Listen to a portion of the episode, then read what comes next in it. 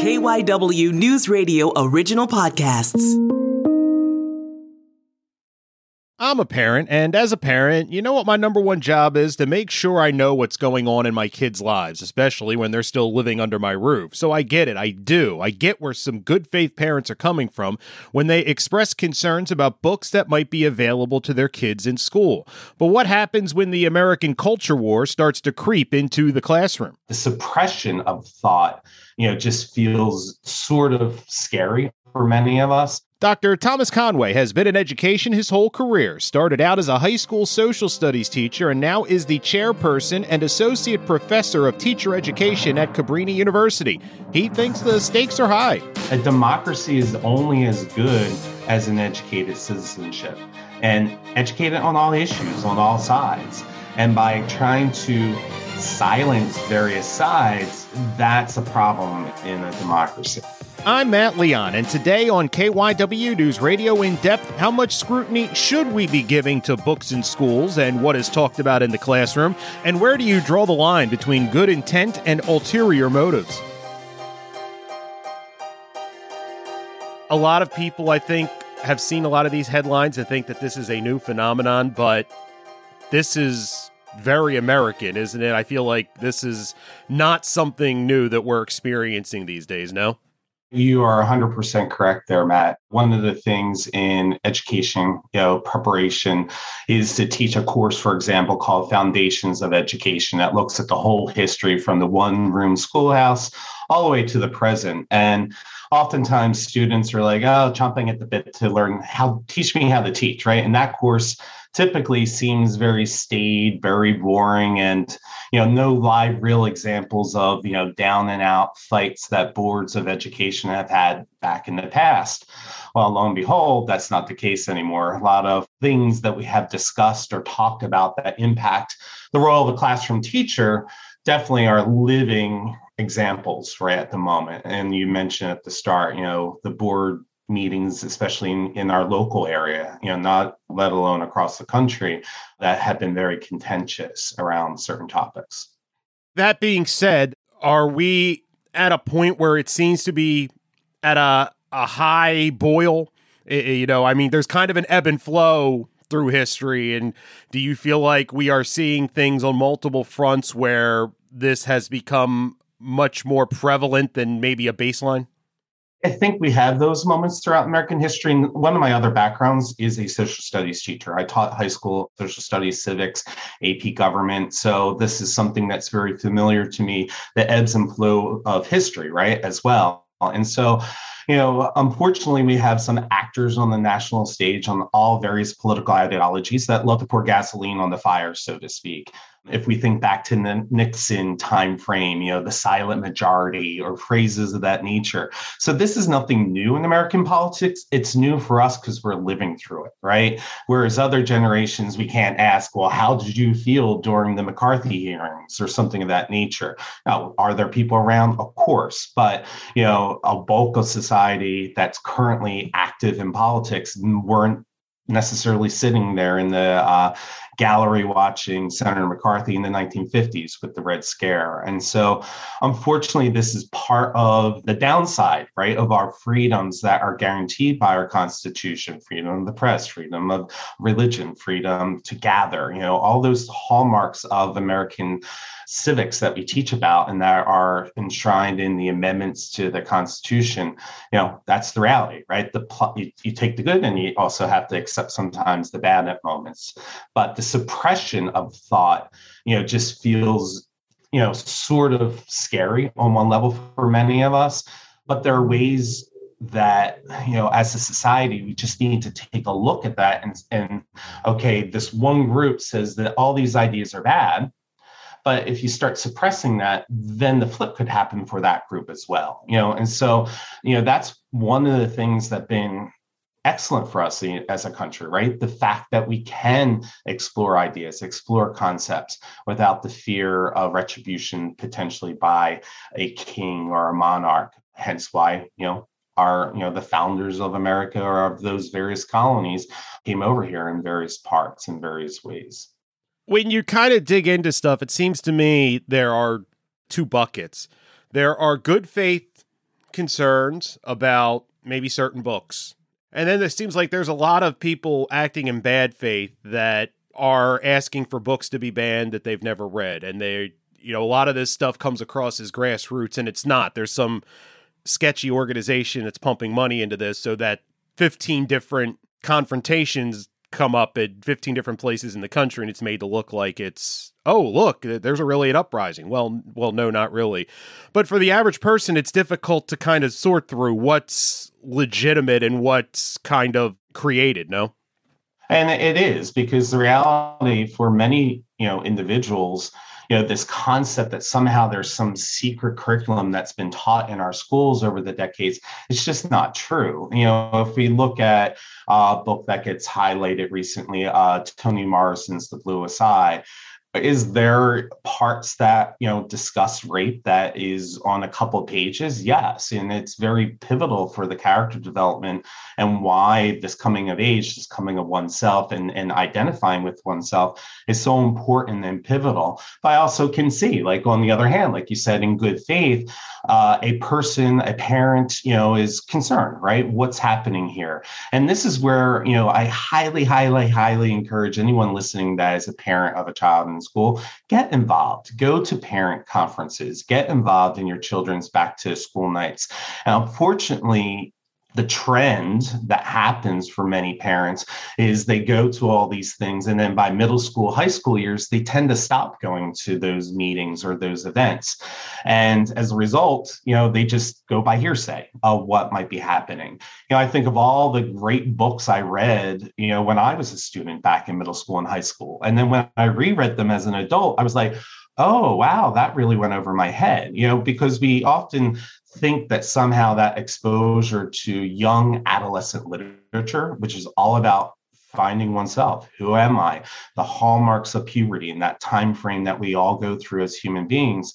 And these books, these novels are there as a as a way that that child can potentially maybe see themselves or see their friends or see other people in society, which I don't think is neither good nor bad. It's it's it's just reality. I just challenge people to really step back before they get into a politically charged moment with people on either end of a political spectrum and really take a look for themselves. What is this book about? Yeah. And that's the thing. Like, it seems to me as a parent and all, most of the time the fire doesn't match up with the smoke, if that makes sense. I guess where we are in this country is people forget we we're a nation. Yes. But the Constitution doesn't mention education. So as a result, because of that tenth Amendment, it kicks it back to the states.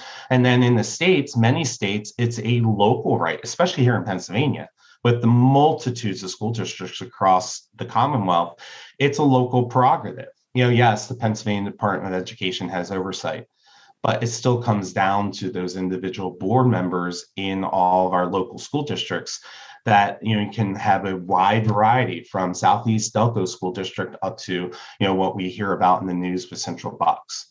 It's this weird situation where the more attention drawn to something, the more you're going, what do they call that? The Streisand effect, where you don't want somebody to look at something, but by drawing attention to the fact you don't want to look, everybody now wants to look that didn't care in the first place. Right, exactly. And you just heighten it to a whole new level. You know, think if everyone who's listening to this right now thinks back to their own childhood, those things that we were told, no, don't do that. What's, you know, unless you were extremely terrified of the no, most of us still had that curiosity. It peaked as to why. Why are they telling me no? Various things, you know, don't smoke cigarettes. Well, that's pretty obvious, right? Too many of us and those who are trying to quit, they understand, you know, but that lure is still there. Why do we have vaping issues with teenagers? Why do we have other things? Because it gets marketed in a very clever way.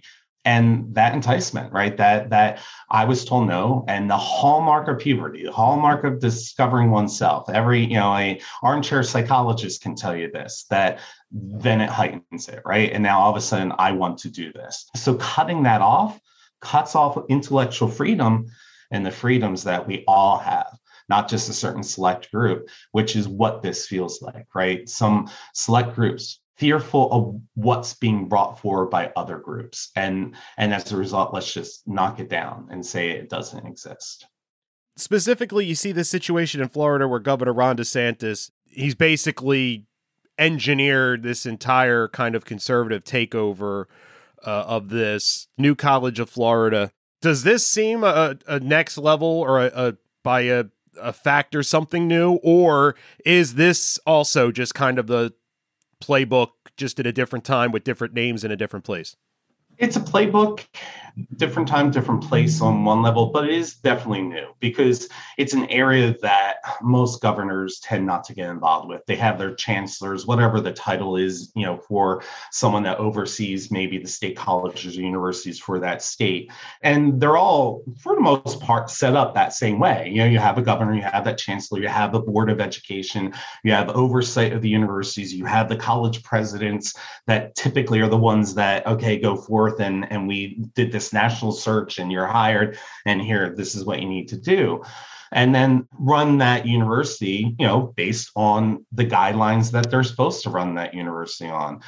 Because of those connections, it's a very quick and easy entrance into institutions of higher ed in Florida. It, you know, so it's not, he didn't have to recreate the structure, the hierarchy there to be able to do this. Instead, here's a perfect landscape to then use as a puppet, as a tool to promote certain agendas that, you know, he and maybe others want to promote. The concept of the history that comes out of that college about American history, it's the fear for some reason that by bringing forward any negatives that happened in American history, that I don't, I don't know. I, I haven't seen any downside to people knowing that, you know, the first Thanksgiving didn't happen the way that we in mythology myth, you know, do.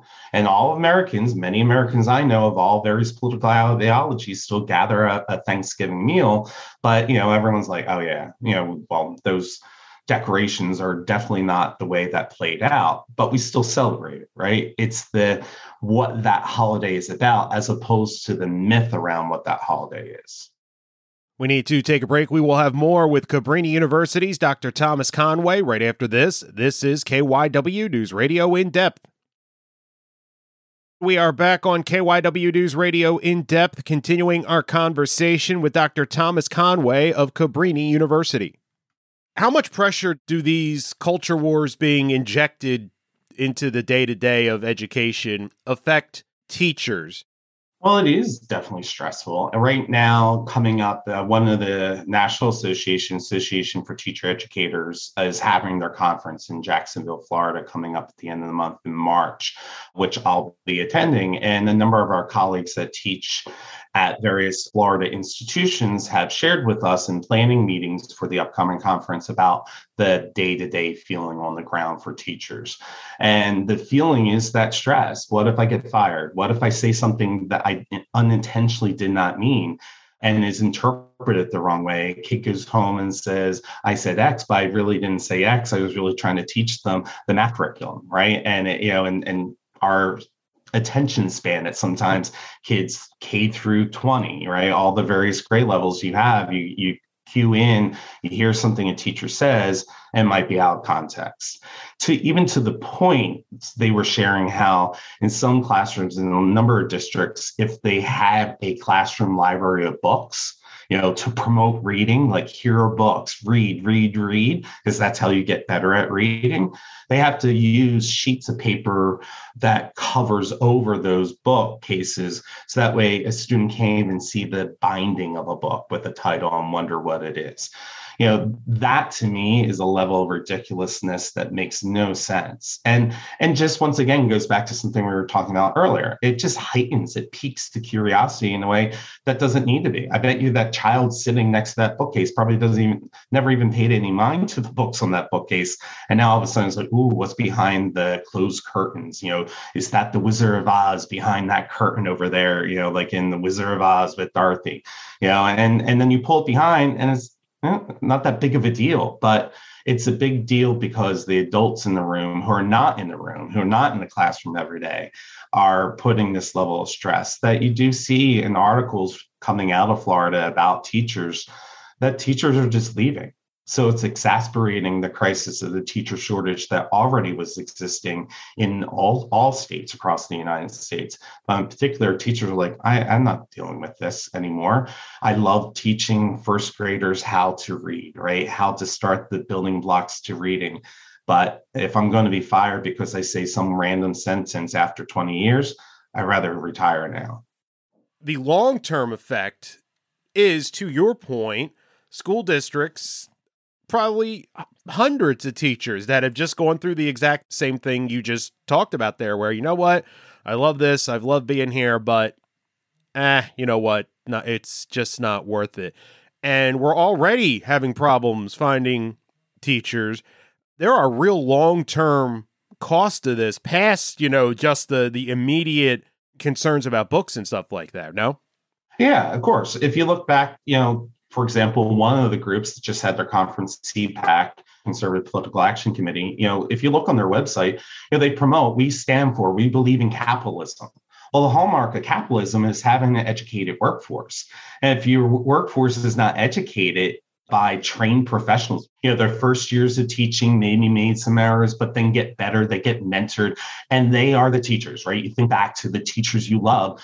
You are who you are because they gave you those critical thinking skills, the things to navigate life that we just forget about, right? We forget that at one point in time, we went through uh, that growth cycle. But, you know, as adults, unfortunately, they forget that. And as a result, you know, by doing that, that just creates a situation where, okay, we want to compete in this global market, this economics, let's bring it back to just the plain old American dollar. How are you going to have then individuals that you can hire from the current generation children for your future businesses or your current businesses that really don't have those strong building blocks, those strong skill sets that we desire as a nation to exist? The, a democracy is only as good as an educated citizenship, and educated on all issues, on all sides. And by trying to silence various sides, that's a problem in a democracy. How about for administrations? Because they obviously have to answer to the teachers, to the students, to the parents, but they also are responsible for making sure things are funded. And where does a lot of that funding come from? It comes from governments. And if governments are playing these games and holding the funding over the head, that's a very difficult road to navigate, no? Oh, yeah, very much so. And the interesting thing is you, you mentioned funding because, you know, we have a Department of Education, National Department of Education. You have your state departments of education or whatever title they go by. And then you keep going down the line.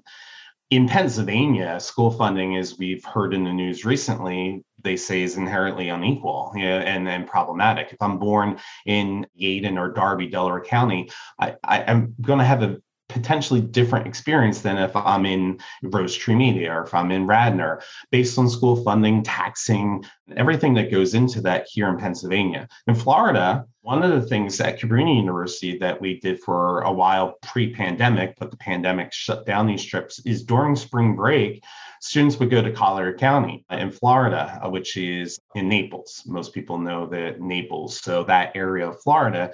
We have a number of alumni that accepted jobs there. And what the students would do would do some field experiences to go out. And one of the big things that they saw were that the students that were in migrant farm communities, they had all the same resources as a student sitting in the Naples, in the city of Naples, because they do a county-wide funding system, which is very different than what we have up here in the Northeast traditionally. And so that's, it's, I share all that because it's hard to sometimes say holding that over the head of a principal. In some parts of the country, that is very problematic and immediate. But in Pennsylvania, for example, there is a lot of power at the local level still in terms of district versus district and how things play out, depending where you're in the Commonwealth. So the funding and funding streams, you know, it's it's hard to say you hold that over a principal or a superintendent's head. A board of education may, and that's why board of education, you know, as an elected position is an important election that many of us tend to ignore until recent times. because people tend to run for those positions. Sometimes they run for them because they're angry that their child didn't get into an honors program, or they're angry about some other issue and, and I'm going to run for the school board. And then others run in good faith, right? They want to do well by children in their community, so they run for the school board. So knowing who those school board members are, are very important when it comes to issues like this that we're currently dealing with in what we're calling culture battles or culture wars. Really, with a lot of this, it's the kids who lose out educationally, socially, emotionally, and everything. That parent educator relationship is so important. It's one of the things that we hit home in education preparation programs. And that's one of the hallmarks of education. It, the parental right, right? The home, you know, and that parent having that decision of, of what's happening for their child. Case in point, I'll bring up, you know, for a school where I was administrator and the Spanish teacher was having celebrations for the Days of the Dead, which is very important in Spanish culture, Spanish language. And there was a family that are were very devout Jehovah's Witnesses that tend to not celebrate birthdays, celebrate acknowledgments of that nature. And so an alternative culture assignment came up, and, and there's two students. One of them stayed home and the other one went to the library and did some research uh, when that was happening, because the parent had asked for that and we agreed to allow for that, right? But we did explain to the parent why that was a part of there. We weren't trying to teach religion per se, but for cultures where religion is intertwined with language and culture of that nature, you know, that's usually a hallmark or very important part of a Spanish language course. To end that thought, or this, the, you know, to this question, to this point, is that relationship of home and school has always been important and continues to be important. And it's really these bad faith actors that you're bringing up who, if you just scratch the surface, I bet you that many of them do not even have students that are part of that school or even in that district. You know, there are articles that point out how there are national organizations that will just drop in, you know, try to detonate a bomb in a local area, and they don't even live in the state where they're attempting to create these issues for that local community. That's it for this episode of K Y W News Radio In Depth. You can listen to the podcast free anytime on the Odyssey app, and you can find it wherever you listen to your favorite shows. I'm Matt Leon, and we'll have another episode out soon.